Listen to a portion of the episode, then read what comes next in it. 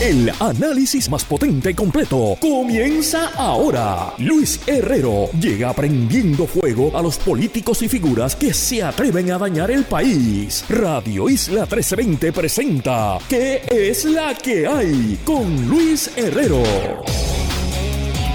Muy buenas tardes, bienvenidos y bienvenidas a ¿Qué es la que hay? con Luis Herrero por Radio Isla 1320. Hoy es miércoles 19 de octubre del 2022. Estamos en vivo y en directo para todo Puerto Rico por el TC20M y su cadena para el mundo a través de radioisla.tv nuestra aplicación para teléfonos Radio Isla Móvil y en facebook.com diagonal Radio Isla TV. Yo soy Luis Herrero y como siempre les invito a que me sigan en todas las redes sociales, twitter.com diagonal L Herrero, facebook.com diagonal L Herrero, instagram.com diagonal L Herrero y recuerda que este programa lo puedes escuchar en su formato podcast.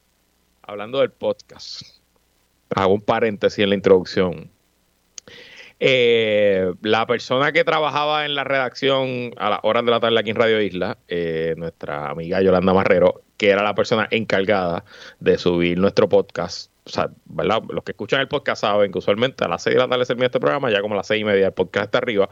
Esta semana no ha pasado porque Yolanda pues ya no está con nosotros. Se movió a otra oportunidad de trabajo, le deseamos lo mejor a Yolanda, pero en lo que se llena esa vacante, pues estamos ahí un poquito cojos, así que es muy probable que el podcast no suba a las seis y media como de costumbre, sino que suba el día después, cuando llega la gente de la reacción por la mañana. Les pido disculpas, esperamos que esto sea una cuestión temporera y que pronto podamos eh, restablecer el, el calendario de publicación porque este podcast, el de este programa, es el que más escucha Radio Isla. Digo, nadie me lo ha dicho, pero es lo que yo digo, así que yo lo voy a repetir. Y bueno, lo digo, que me busquen en tu aplicación de podcast favorita para que me escuches cuando a ti te dé la gana, y que es la que, de que vamos a hablar hoy, día 237 de la guerra en Ucrania. Fiscal federal Muldrov hace advertencia a sector privado en Puerto Rico. Uy, gobierno local sigue arrastrando pies con el tema del cannabis y en el panel Sangre Nueva con la representante Mariana Nogales y el representante Orlando Aponte. Conversamos del PPD, la AEE, e, las cavernas de Camuy y sí, de los murciélagos. Y bueno, antes de ir a los temas, algunas notas de interés y todas son de deporte, lo siento, pues tienen que bregar. Primero, saludito a nuestro querido Edwin Ramos aquí del equipo de Radio Isla, que ayer a las 3 y 38 de la tarde me mandó la vela de Derek Jeter y así mismo los Yankees lograron su victoria sobre los Guardianes de Cleveland, logrando pasar a la final de la Liga Americana en lo que se espera sea un, una serie de grandes proporciones entre los Astros de Houston y los Yankees de Nueva York. Veremos, veremos cómo se desarrolla si los Yankees acaban su sequía, si no me equivoco, de 12 años sin ir a la Serie Mundial. Y en temas de pelota, pero relacionados al béisbol invernal acá a la Liga de Béisbol Profesional Roberto Clemente Walker. Hoy eh, los criollos de Caguas anunciaron, campeones defensores criollos de Caguas anunciaron que el dúo, el dúo de la historia, los raperos Wisin y Yandel, se unen a la gerencia, se unen como coapoderados del equipo. Los criollos de Caguas son eh, el equipo con más campeonatos en la liga y que esencialmente ha dominado, han dominado la, eh, la liga en las últimas décadas habrá que decirlo, es importante, eh, sigue esta tendencia, ¿no? De que personalidades de la industria de la música eh, entren a eh, las gerencias de equipos profesionales en el BCN. El baloncesto ha sido más rápido y ha generado más atención. El béisbol está un poco atrás, pero tengo la esperanza de que, al igual que está pasando con nuestro baloncesto superior en el béisbol, eh, eh, también se siente ese momentum, ese crecimiento. Y yo, bueno, me aboné el año pasado por primera vez para los cangrejeros de Santos en el béisbol. Fue una gran experiencia. Y este año ya tengo mi abono. Regreso al Palco 3 con mi corillo del podcast. Somos 18 personas, así que ahí estaremos apoyando a los cangrejeros y apoyando todo lo que ocurra en la liga de béisbol. Y bueno, la entrada de reggaetoneros a los equipos profesionales no garantiza necesariamente estabilidad financiera. Estamos viendo que los problemas con los capitanes de Arecibo del BCN tras la disputa entre Fabián Eli, manejador, ex manejador ya de la estrella del reggaetón Anuel AA. Eh, bueno, pues oficialmente la liga ya informó que ninguno de los dos, ni Fabián Eli ni Anuel AA, regresan como coapoderados de los capitanes de Arecibo en la temporada del 2023, lo que pone, bueno, pues en incertidumbre a una de las principales plazas de la liga y al campeón, bueno, no es el campeón, ahora es pero al, equipo que más campeonatos ha ganado este siglo, ¿no? Uno de los equipos más sólidos que tiene acostumbrado a su fanaticada a siempre presentar equipos contendores y de siempre ser uno de los candidatos a ganar el campeonato. Y ahora mismo, bueno, pues los capitanes de Arecibo le deben a sus jugadores se menciona que le deben a todo, esencialmente. No tienen coach y ahora no tienen apoderado. ¿Qué pasará? No sabemos, pero honestamente, aunque yo siempre quiero ganarles en la cancha, no me gustaría que el BCN reanude el año que viene sin la presencia de los capitanes. Ya veremos. Y bueno, pasemos rapidito al resumen de la guerra de Ucrania las últimas 24 horas. Eh, hoy continuaron eh, de parte de Ucrania la contraofensiva esencialmente en el sur, específicamente en dirección a la ciudad de Gerson, en el banco oeste del río Dnipro, poquito a poco, día a día, hora a hora, metro a metro. Ucrania avanza y Rusia se retira y estamos llegando a un punto que ha sido uno de los objetivos principales de Ucrania desde hace meses, estamos llegando al punto donde los, la artillería ucraniana, los howitzers que les mandó Estados Unidos y la artillería soviética que ellos todavía conservan, ya está casi en el rango, está dentro del rango para poder atacar los únicos puentes y los únicos eh, cruces del río que le quedan a Rusia. ¿Y qué pasa? Ya Ucrania podía atacar estos puentes, de hecho los lleva atacando con los misiles, con los IMARS que le llegaron hace varias semanas. Eh, pero el IMAR es un cohete que tú disparas y pues, pues toma lo que toma, y, pero no es un eh, ataque constante. La artillería son cañones que pueden estar mientras haya municiones y las posiciones de los cañones estén seguras, pues se puede estar disparando por horas sin parar. ¿Y qué es lo que en teoría pudiera pasar? Bueno, que hay miles de tropas rusas al lado oeste del río que si no se mueven ahora y no se retiran ahora, pudieran quedar atrapados y su único cruce es estar 100% del tiempo bajo fuego de artillería ucraniana. Y todo eso, pues lo que apunta es que en efecto Rusia está clara de ese peligro y eso quizás explica la razón porque les comenté ayer y hoy se, ha acelerado. Las autoridades rusas en la ciudad de Gerson y en la zona están pidiendo a los, civiles que evacúen la zona, que se vayan. Los están sacando con, camiones y con, y guagua eh, de la zona. Y hay montones de eh, entrevistas de oficiales rusos y de corresponsales de guerra rusos. Hoy vi un video en Twitter de una cuenta que se llama Russian Media Monitor, que esencialmente lo que hace es ver programas rusos. Hay un programa que se parece mucho a jugando pelotadura en Rusia, y pues los traducen. Y vi una entrevista de un corresponsal de guerra que está en Gerson, y esencialmente estaba diciendo, aquí no hay, no vamos a tener buenas noticias por los próximos dos meses. Fue lo que le dijo este periodista ruso a su público, y obviamente que ellos estén diciendo esto en la televisión rusa, donde hay un peligro real de que si dices algo que no le gusta al Kremlin te arresten, pues evidencia de cuán complicada parece estar la situación en esa zona para el ejército ruso. Y de hecho, en reacción a esa situación, hoy el, el presidente Vladimir Putin de Rusia firmó un decreto declarando ley marcial en los cuatro estados eh, ucranianos que están siendo ocupados ilegalmente por Rusia, específicamente en Gerson, Zaporizhia, Luhansk y Donetsk. Eh, obviamente esto es algo más o menos simbólico, porque aunque esos estados en teoría tenían un gobierno civil impuesto por Rusia, la realidad es que quien manda ahí es el ejército, pero claro, manda un mensaje de cuán grave está la situación, de que ahora, incluso dentro de la ley y de la oficialidad, entre comillas, rusa, lo que hay es un estado de ley marcial. Y lo interesante también es que el decreto no solo establece una ley marcial en esos cuatro estados dentro de Ucrania, sino que incluye otros estados de seguridad especial unos a nivel intermedio en los estados que hacen frontera, estados que son rusos, que hacen frontera con Ucrania, Belgorod, etcétera, etcétera. Y también crea un nuevo estado especial de seguridad en toda la, Federación Rusa, desde San Petersburgo hasta Vladivostok. Y em, crea incluso unos nuevos poderes que dan a entender que Putin sigue apretando y cerrando el cerco en contra de cualquier posible disensión, disidencia o protesta, porque, bueno, pues la guerra está ya devolviendo a los primeros movilizados muertos. Ya, obviamente, los temas de las sanciones y las diferencias, pues eso sigue causando mella. Así que muy interesante, alguien en Twitter lo comparaba con un decreto similar que hizo el zar Nicolás II en el 1917 meses antes de la revolución que acabó con el gobierno imperial ruso, que creó pues también un estado de seguridad especial dentro de Rusia para responder a las protestas y al movimiento que estaban causando incluso los propios soldados que morían en el frente de batalla de la Primera Guerra Mundial. Y pasando al frente diplomático, está pasando algo bien interesante con Israel. Israel ha sido muy cuidadoso en todo este, eh, desde el comienzo de la guerra. Israel no es amigo de Rusia, ni mucho menos.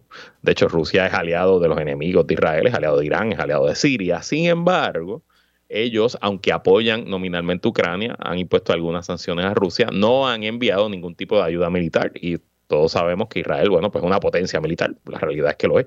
De hecho, su Iron Dome, el Iron Dome este que es un sistema antiaéreo que ellos tienen en Jerusalén, sería de gran utilidad en Kiev ahora mismo. Eh, y hay muchas especulaciones de por qué Israel no está siendo tan activo, el presidente ucraniano es judío, etcétera.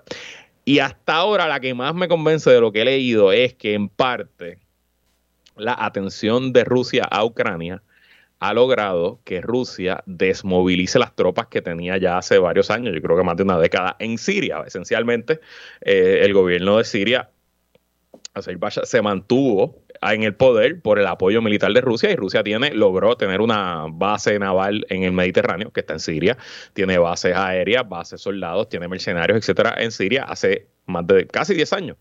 Y por sus necesidades militares en Ucrania, pues se ha visto obligado a mover gran parte de ese personal, de ese equipo y sacarlo de Siria, lo que le abre quizás una oportunidad interesante al ejército israelí. Así que se especula un poco que eh, pues a Ucrania le conviene que Rusia se vaya de Siria y pues no están muy interesados en que Putin reconsidere esa decisión. Ahora bien, para Israel hay un riesgo de seguridad en no ayudar a Ucrania y es el siguiente, como Irán se ha convertido en el principal proveedor de armas de Rusia y que le está enviando estos drones eh, kamikazes que Rusia lleva usando por las últimas semanas y la última semana y media con mucha intensidad sobre las ciudades ucranianas, sobre todo de Kiev. Bueno, pues Irán está aprendiendo un montón de esta guerra, está aprendiendo las capacidades de su equipo, está aprendiendo cómo sus drones hacen en contra, cómo les va en contra de sistemas antidefensa eh, eh, de Occidente, etcétera, etcétera. Y eso en teoría es conocimiento y aprendizaje. Ah, sin hablar de los millones y millones que están generando la venta de armamento. Eh, pero eso es un aprendizaje que Irán en teoría pudiera usar contra Israel. Así que muy interesante toda esa situación. Seguiremos monitoreando todo ese asunto. Ah, y por cierto, Kevin McCarthy, congresista republicano, que sería el speaker de la Cámara si los republicanos ganan en noviembre ahora la Cámara de Representantes, hoy dijo que su mayoría republicana mm, sería mm, escéptico a la hora de ayudar a Ucrania. Diría que no dijo que no le darían un cheque, no seguirían dándole cheques en blanco a Ucrania, eh, como lo ha hecho, según él, hasta ahora el gobierno de Estados Unidos. Y eso, bueno, pues no me sorprende porque, honestamente, el Partido Republicano fue capturado hace tiempo por los intereses de la inteligencia rusa. Donald Trump es un candidato ruso. Y el caucus republicano en la Cámara le responde a Donald Trump. Y muchos de ellos esencialmente le responden o no le responden. Y yo, ¿verdad? Yo, yo no quiero decir esto. No es que hay un cabal secreto que cogen órdenes de Putin, pero tienen intereses alineados. Este caucus, America First, este caucus neofascista, tiene intereses alineados con los intereses de Vladimir Putin. Y Steve Bannon es esencialmente el contrapartido ideológico de Alexander Dugin, que es el ideólogo de, de, Vladimir Putin y de Rusia. Y, y honestamente, esa es la, la gran alianza global. Y es una de las razones principales por la cual yo hablo de este tema todos los días, porque aquí estamos ya en una guerra global, no es una guerra global cinética, no es que está la guerra declarada, pero esencialmente aquí hay un grupo que busca deshacer como Occidente y la institución occidental hasta ahora, desde la paz de Westfalia para, para acá, que creó la soberanía de las naciones, pues básicamente reemplazar eso por un sistema donde sea eh, pues los valores euroasiáticos rusos, los valores imperiales, las personas fuertes y que se rompa la hegemonía de Occidente, del dólar y de las instituciones internacionales. Y nada, pasemos a temas más eh, de aquí. Yo no quiero decir que soy fanático del fiscal federal Muldrow, el jefe de la Fiscalía Federal en San Juan, pero honestamente hay que decirlo que desde que él llegó, que ya se cumplen dos años, se siente la diferencia. Se siente la diferencia no solo en el desempeño de la Fiscalía Federal, que ha llevado una ristra histórica de arrestos de corrupción pública y de otros temas, arrestos de narcotráfico, arrestos de crímenes financieros, en poquito tiempo, eh, sino también es un cambio en actitud y en expresiones. Ayer y hoy también, lo que pasa es que las expresiones de hoy no me va a dar tiempo a discutir, las voy a discutir mañana. Se está llevando a cabo un foro en el Hotel Fairmont, que antes era el Hotel San Juan, en Isla Verde y es un foro, el Puerto Rico Financial Services Forum. Entiendo que lo auspicia el gobierno de Puerto Rico y parte de instituciones financieras. Y bueno, pues atrae a financieros de Puerto Rico. Y allí invitaron al fiscal federal. Raro, nunca yo recuerdo haber visto a un fiscal federal en Puerto Rico yendo a este tipo de eventos. Y allí fue el fiscal federal, pues a decirle la verdad en las caras a nuestro sector financiero. Leo de la reseña que publicó el nuevo día.com del periodista José Carlos Pagan Negrón. El jefe de la Fiscalía Federal en Puerto Rico, Stephen Muldrow, alertó hoy martes al sector de la banca y las aseguradoras que hay personas dentro de la industria que buscan utilizarlas de manera fraudulenta para su beneficio personal o para facilitar los delitos cometidos por organizaciones criminales, al tiempo que pidió unir fuerzas para combatir estas acciones delictivas. Si los acontecimientos recientes son un indicador, esto es una cita, hay personas en esta industria financiera para quienes estas operaciones se asemejan más a las tácticas mercenarias de las pandillas que a la cultura corporativa tradicional. Grandes recursos de algunas personas en el sector privado se utilizan para corromper a los políticos y subvertir el sistema para su propio beneficio financiero personal. Esto no ayuda a su industria, a su reputación, ni a Puerto Rico, advirtió el funcionario palabras mayores del fiscal federal.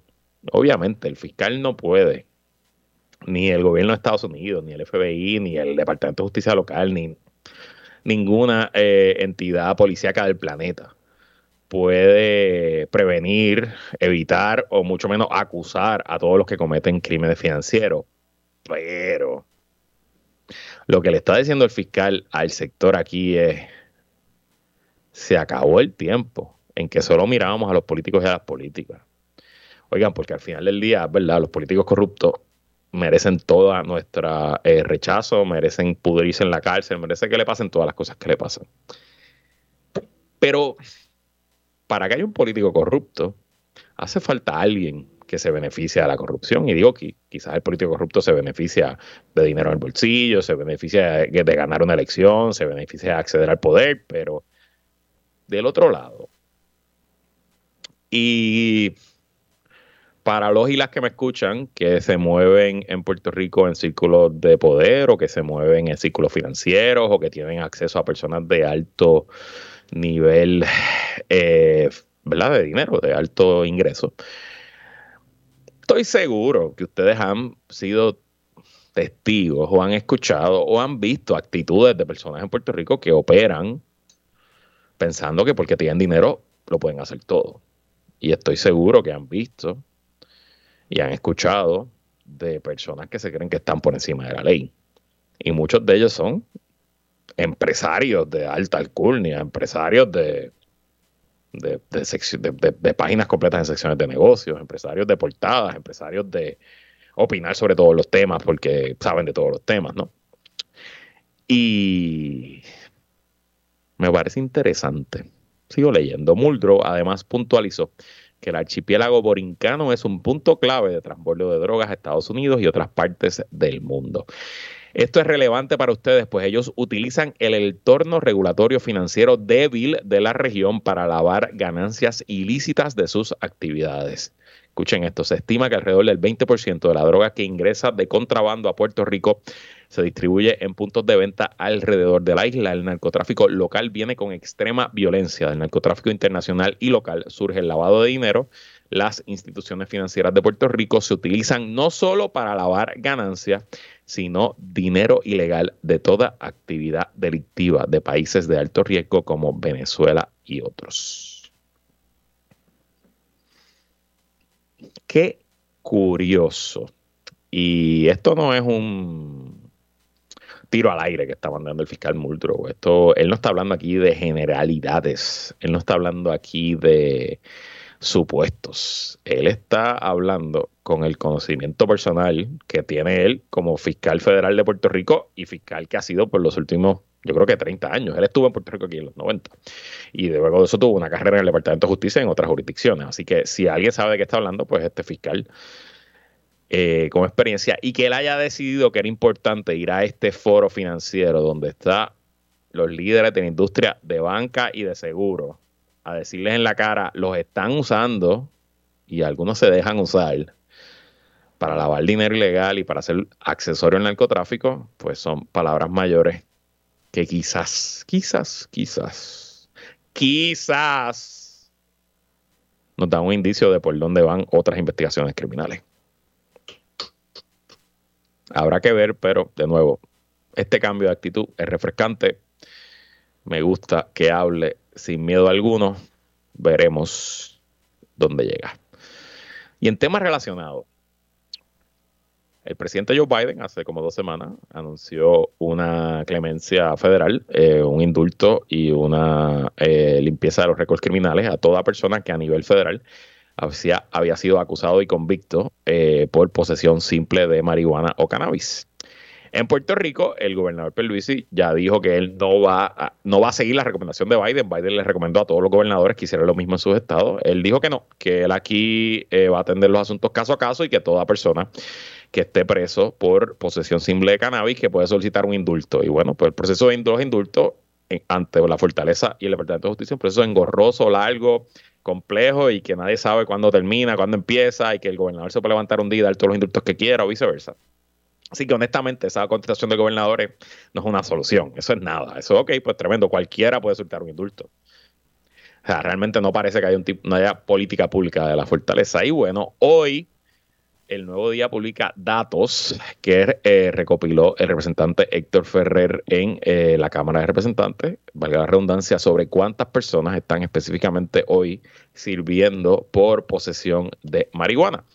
Leo de Manuel Guillama Capella en el Nuevo Día. Entre el 2016 y agosto del 2021, el Departamento de Justicia radicó ante los tribunales, escuchen este número, más de 16.133 cargos por violación a la ley de sustancias controladas que estuvieron relacionadas específicamente con la posesión, la fabricación o el tráfico de marihuana. O sea, 16.133 cargos en cinco años Estamos hablando de más de 3.000 por año. Y de ese total, del total de los cargos, regreso al artículo, 7.674 corresponden a presuntas violaciones al artículo 404A, que se refiere a la mera posesión de una sustancia ilegal, lo que en principio es penalizado con tres años de cárcel. Ok, no quiere decir que las 7.674 personas estén presas o hayan ido presas por la posesión simple. de hecho, el artículo explica que en Puerto Rico hay lo que se conoce los drug courts y que si es la primera ofensa de la persona, usualmente el juez lo que ordena es un programa de rehabilitación y desvío y no los manda a la cárcel. Pero que hayan 7.674 acusaciones en cinco años por posesión de cannabis nos da el volumen gigantesco de acusaciones que hay por esta sangana y esta estupidez. Y le pido a todos y todas que se sienten a pensar hoy cuánta, cuántos recursos del gobierno ha invertido en procesar esos 7.674 casos en los últimos cinco años. Recursos de policía que fueron y le presentaron la denuncia. Recursos de fiscales que tuvieron que presentar esa denuncia y luego defenderla en los tribunales. Recursos de corrección que luego tuvieron que albergar, darle comida, darle trato médico a cuántos cientos o cuántos miles de esas personas acusadas hayan terminado en la cárcel y sumemos eso, y estoy seguro que dan cientos de millones de dólares, cientos de millones de dólares. De hecho, hay un estudio, un artículo de la revista jurídica de hace mucho tiempo de un amigo que eh, se llama Juan Nadal, que él calculó que esencialmente cuando sumamos el presupuesto del Departamento de Justicia, de los tribunales de corrección etcétera, el gobierno de Puerto Rico invierte entre mil, mil doscientos millones al año en la guerra contra las drogas. Y me parece tan curioso que en cinco años de austeridad, de Junta de Control Fiscal, de recortes, de no, de no pagar aumentos, de no dar beneficios marginales, de dar cuchilla a tijera, nadie nunca haya dicho, y si nos ahorramos un par de cientos de millones al año en no meter preso a la gente por fumarse un gallo de marihuana. Y lo terrible es que a pesar de que las actitudes de la gente están cambiando, el gobernador Pierluisi, que estoy seguro que en su fuero interno, como persona, como abogado, como adulto, no creen estar metiendo gente presa por cannabis, pero le tiene miedo a Proyecto de Dignidad, le tiene miedo a los reaccionarios de la política puertorriqueña, le tiene miedo a Tomás Rivera Chats. Y por eso, bueno, pues sigue con esta política a pesar de que sabemos que la guerra contra las drogas fracasó y que el gobierno de Puerto Rico gasta demasiado dinero al año atendiendo estos asuntos que deberían ir en otro camino. Y por cierto, saben una manera bien fácil de acabar con el narcotráfico de cannabis. Legalizando el consumo recreacional y le rompemos el espinazo al narcotráfico, le quitamos esta fuente de ingreso y seguimos quizás construyendo una sociedad más justa y más segura. Vamos a la pausa. Cuando regresemos, conversamos con Orlando Aponte y Mariano Gales en el panel Sangre Nueva. No se vayan nadie, que la calle continúa. Sigue conectado con Radio Isla 1320. Estás escuchando ¿Qué es la que hay? Con Luis Herrero. Somos el sentir de Puerto Rico. Ella es abogada, feminista, férrea activista de los derechos humanos y la primera representante por acumulación de su partido. Él es un abogado, notario, presidente de la Comisión de lo Jurídico y desde el corazón de la montaña representa al Distrito 26. ¿Qué es la que hay? Presenta el panel Sangre Nueva con la licenciada Mariana Nogales y el licenciado Orlando Aponte. Y como todos los miércoles, conversamos con dos legisladores que recién comienzan sus carreras políticas en el panel Sangre Nueva. Con nosotros, la representante por acumulación del movimiento Victoria Ciudadana, Mariana Nogales. que es la que hay, Mariana? Saludos, Luis, a ti, a Orlando y a todas las personas. Y también con nosotros representando a los pueblos de Barranquita, Jorocovis, Coamo y Villalba por el Partido Popular Democrático, el representante Orlando Aponte, que es la que hay, Orlando. Saludos, saludos para, para ti Luis y para Mariana, para la gente que nos sintoniza. Estamos muy bien. Bueno, Orlando, hoy empiezo contigo y el tema es el Partido Popular Democrático. No ha pasado mucho hoy, es el primer, el primer episodio, eh, la primera edición esta semana que nos arranca hablando del Partido Popular, pero bueno, no he hablado contigo, así que háblame, ¿qué está pasando? ¿Cuál es tu opinión de la situación que vive la colectividad? Pues yo creo que eh, es parte de un proceso eh, legítimo de eh, reestructuración o renovación. no es un secreto que a partir de que el, el ex gobernador Alejandro García Padilla no decidió no volver a correr, pues el Partido Popular no ha logrado la aglutinar los suficientes jueces como para ganar la gobernación eh, sucedió en el 2016 y, y contra cualquier pronóstico volvió ahora a pasar en el 2020.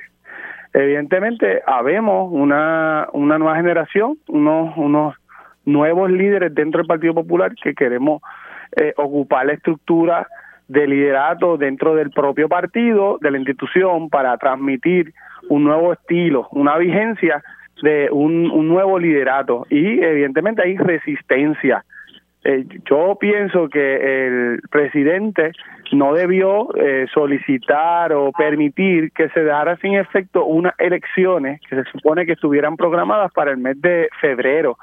Sí es importante eh, enmendar y atemperar el reglamento, un reglamento pues que tenga el, el pues el, que se ajuste a los tiempos, que tenga la, eh, unas enmiendas, un, tenga, sea más representativo, que esté a tono con lo que establece el código electoral y, la nueva redistribución y así por el estilo, pero eso no puede ser bajo ningún concepto utilizado por nadie para permanecer en alguna posición, eh, bien sea de liderato, de presidente o de delegado o miembro de la Junta. Sí debemos hacerla más participativa, pero bajo ninguna circunstancia se debería mover o dejar a la, al, liderato actual eh, porque evidentemente no va a haber partido, porque que no va a haber partido por el cual podamos correr, no hay ni siquiera fondos suficientes en las arcas del, de la institución para, mantenerlas vigentes, mantenerlas vigorosas, mantener una oposición clara, robusta.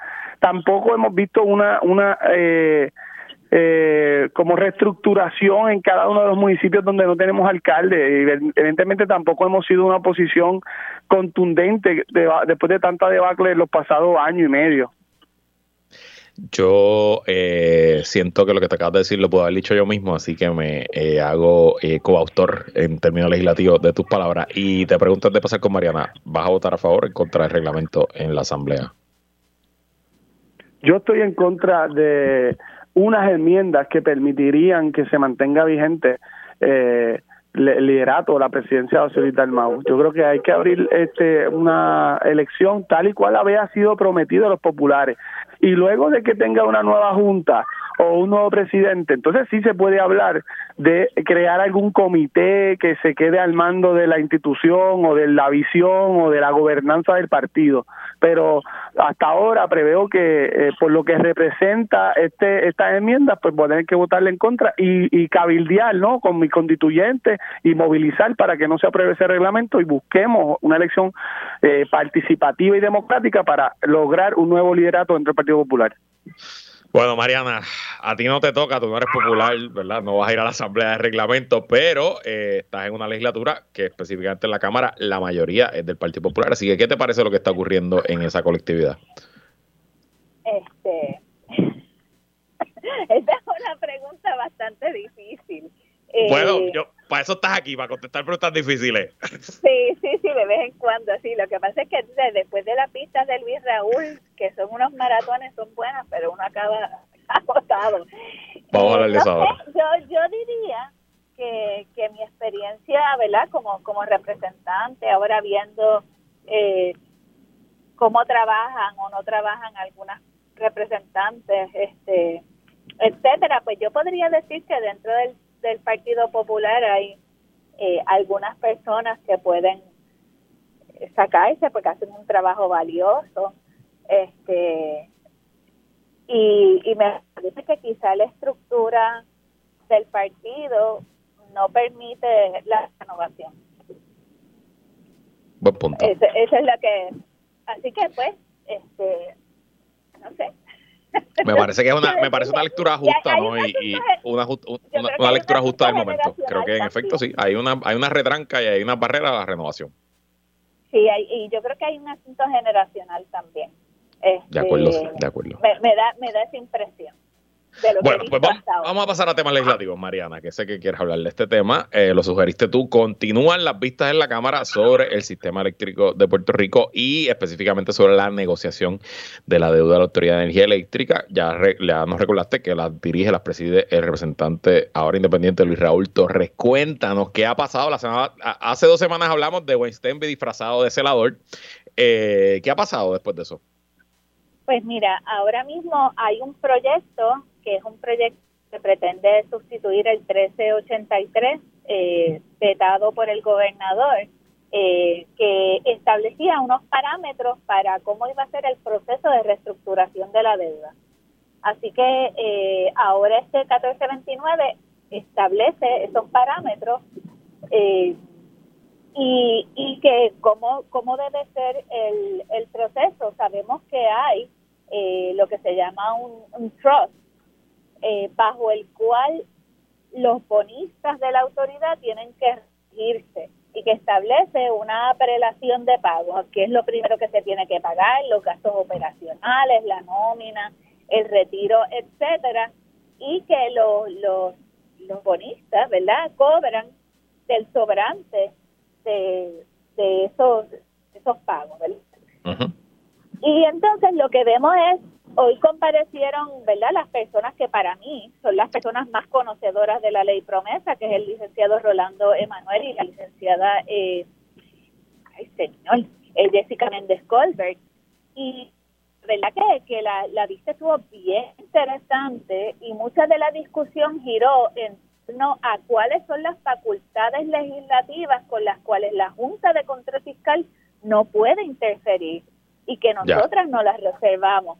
Eh, y luego, pues vino, ¿verdad?, los representantes del gobierno, la FAS, eh, el director de la Junta Directiva de la Autoridad de Energía Eléctrica. Eh, y es lamentable, y yo creo que eso lo dije bastante en mis preguntas y en mis exhortaciones, es lamentable que la Junta Directiva de la Autoridad de Energía Eléctrica y la FAS estén adoptando la postura de la Junta sobre, sobre la lesión a las facultades legislativas. Eh, parte de lo que discutimos ahí también es cómo hay ciertos personajes que, que son responsables en la deuda, eh, aparte de los de los buitres, ¿verdad? Que compraron esa deuda a precio de pescado abombado y ahora quieren cobrar un 65% o hasta un 72% del, del valor de la deuda. Eso salió de la vista hoy bajo las declaraciones del licenciado Julian Bain del, de la FAP. Eh, es todo, es una cosa tan complicada y yo por supuesto eh, insisto en que de esta investigación de la Autoridad de Energía Eléctrica, del UME, etcétera, no hemos sentado a la gente que fue responsable de las emisiones irresponsables de deuda, particularmente Luis Fortunio. ¿Dónde está Luis Fortunio en toda esta investigación?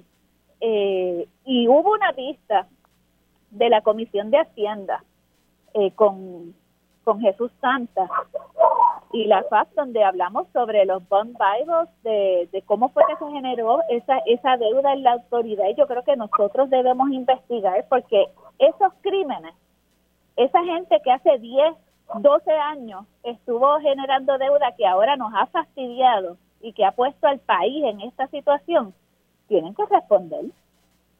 Eh, a mí siempre me ha llamado la atención la pasividad y lo conservador que ha sido la Junta con este tema de la deuda de la autoridad, que es de las deudas donde en teoría hay más radio de acción para cancelar. Primero, porque toda la deuda emitida por Luis Fortuño y por Alejandro García Padilla es claramente ilegal, se emitió bajo fraude, con una autoridad que estaba quebrada y no tenía ningún tipo de capacidad de repago. Y adicional, no estamos hablando de bonos garantizados, Estas no son las obligaciones generales, aquí no hay otros asuntos. Y por último, hay 11 mil millones de pesos del gobierno federal que están esperando en una cuenta para usarse para rehacer nuestro sistema. No es que tenemos que ir a pedir prestado a coger otra emisión de bonos para pagar un nuevo palo seco, ¿no? Eh, y pues yo cuestiono, los, eh, cuestiono esas acciones, no, esa falta de acción de parte de la Junta. y, Orlando no. diga, Mariana. Este, sí, quería añadir por último que tampoco se ha establecido la responsabilidad de las aseguradoras y de los underwriters. Claro. Que dijeron. Y, al final del día, eso son las aseguradoras, ¿no? Para asegurar algo. Cuando ocurre, entonces ocurrió lo que ellos aseguraron, entonces no quieren pagar. Honestamente, eh, es, inexplicable. Tengo la pausa encima, no quiero cortar a Orlando y quiero seguir hablando de este tema. Así que vamos a ir a la pausa y cuando regresemos, le pregunto a Orlando sobre este asunto y sobre la visita mañana de la secretaria de Energía Federal. Y después Vamos a hablar de los murciélagos con la fuente primaria directamente aquí en qué es la que hay. No se vayan nadie, regresamos después de esta pausa.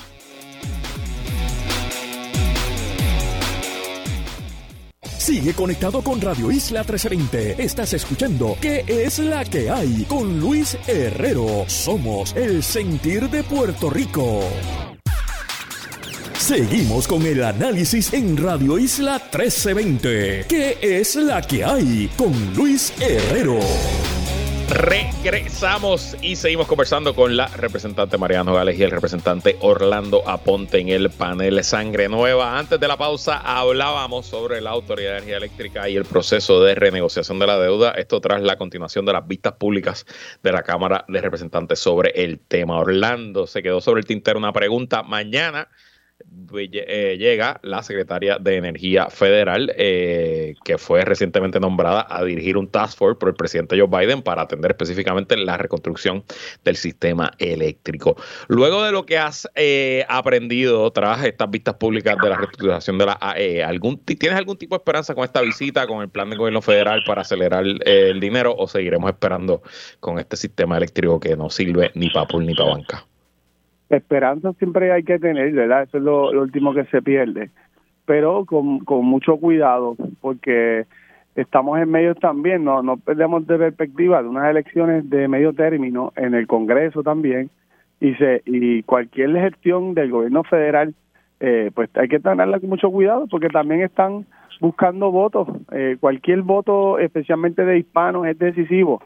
Así que eh, es, importante tener a esta secretaria de Energía y, obviamente va, va, a cumplir un rol y nuestra esperanza, nuestra expectativa, nuestro deseo es que se adelante cualquier eh, impasse de alguno, algún proyecto. O sea, tenemos miles de millones de dólares aprobados por el gobierno federal para renovar, reconstruir, reparar eh, el sistema energético en Puerto Rico. Esto obviamente desde el paso de María no ha tenido gran avance y cualquier gestión de algún funcionario federal, algún eh, eh, presidente, del propio gobernador, pues siempre tenemos que verlo con buenos ojos y, hasta cierto punto pues tener una esperanza de que algo bueno va a pasar.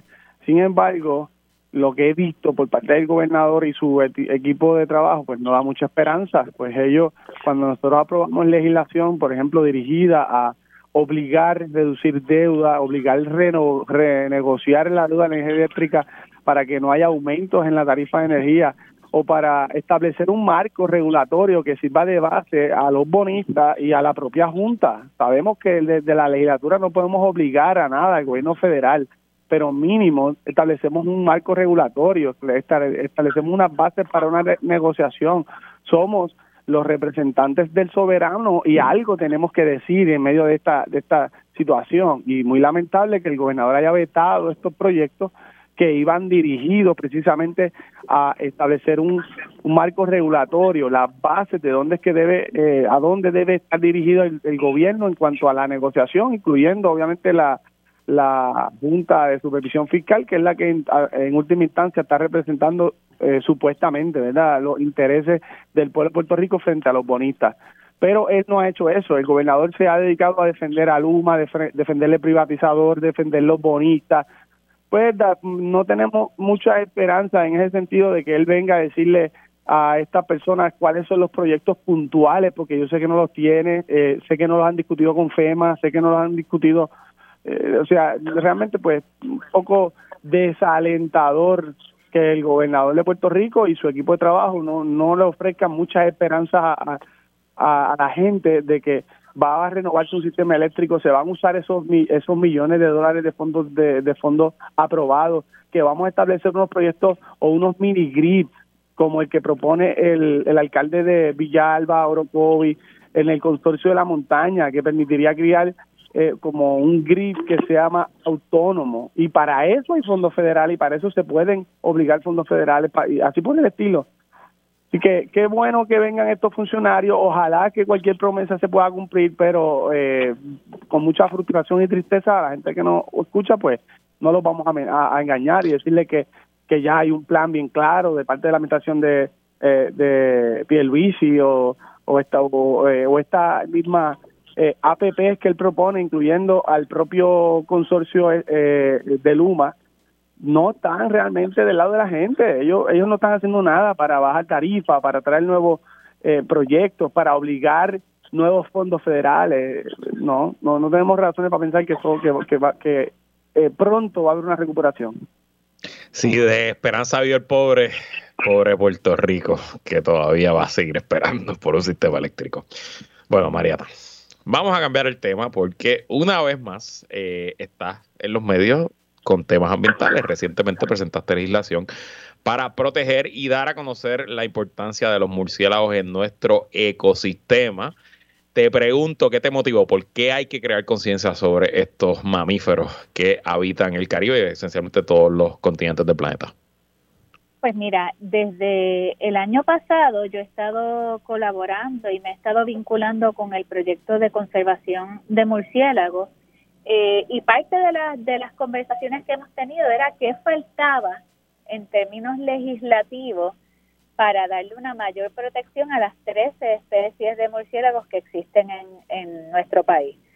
Eh, y como producto de esas reuniones, de esas conversaciones, de un back and forth, de estar compartiendo eh, los borradores de los proyectos, pues surgen el proyecto de la Cámara 1514 y el proyecto de la Cámara 1515, eh, que establece el primero unas eh, protecciones mayores al murciélago en la ley de polinizadores, eh, también una protección del hábitat crítico de algunos de los murciélagos, particularmente lo que se llaman las cuevas calientes.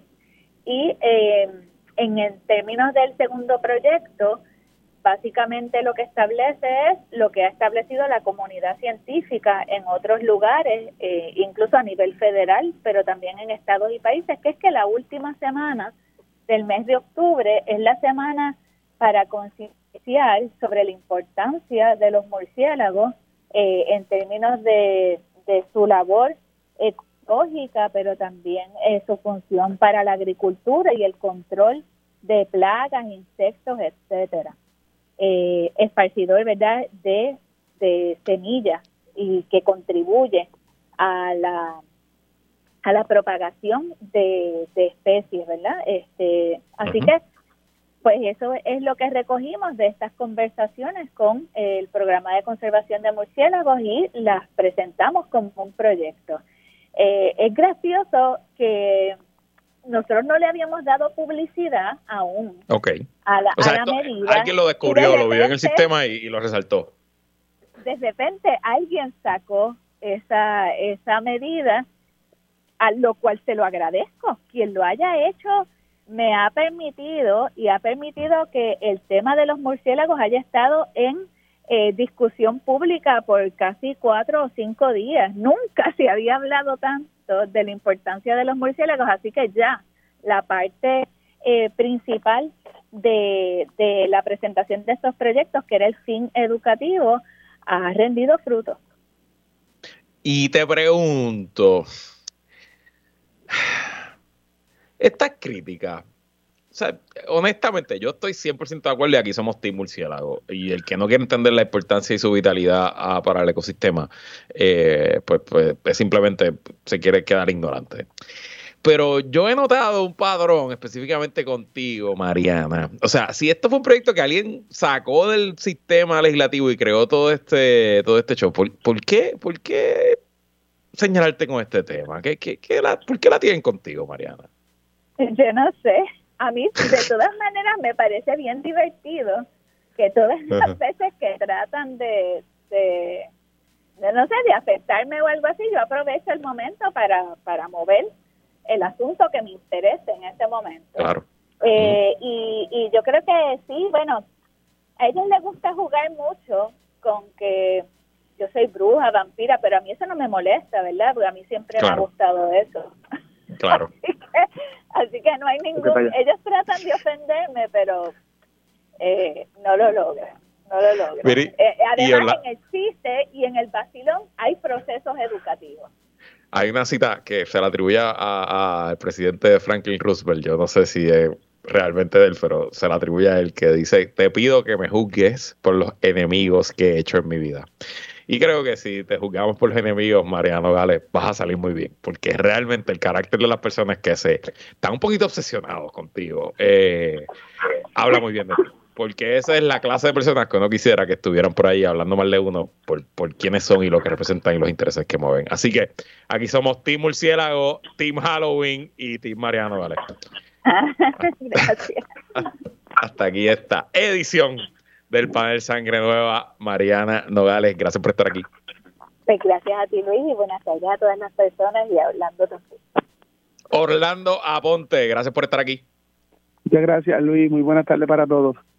Buenas tardes para ti también y gracias a todos y todas por sintonizar otra edición más de que es la que hay con Luis Herrero, como siempre agradecido del patrocinio y su sintonía. Quédense con nosotros. La mejor programación y análisis de la radio puertorriqueña continúa en Radio Isla 1320. Hasta mañana.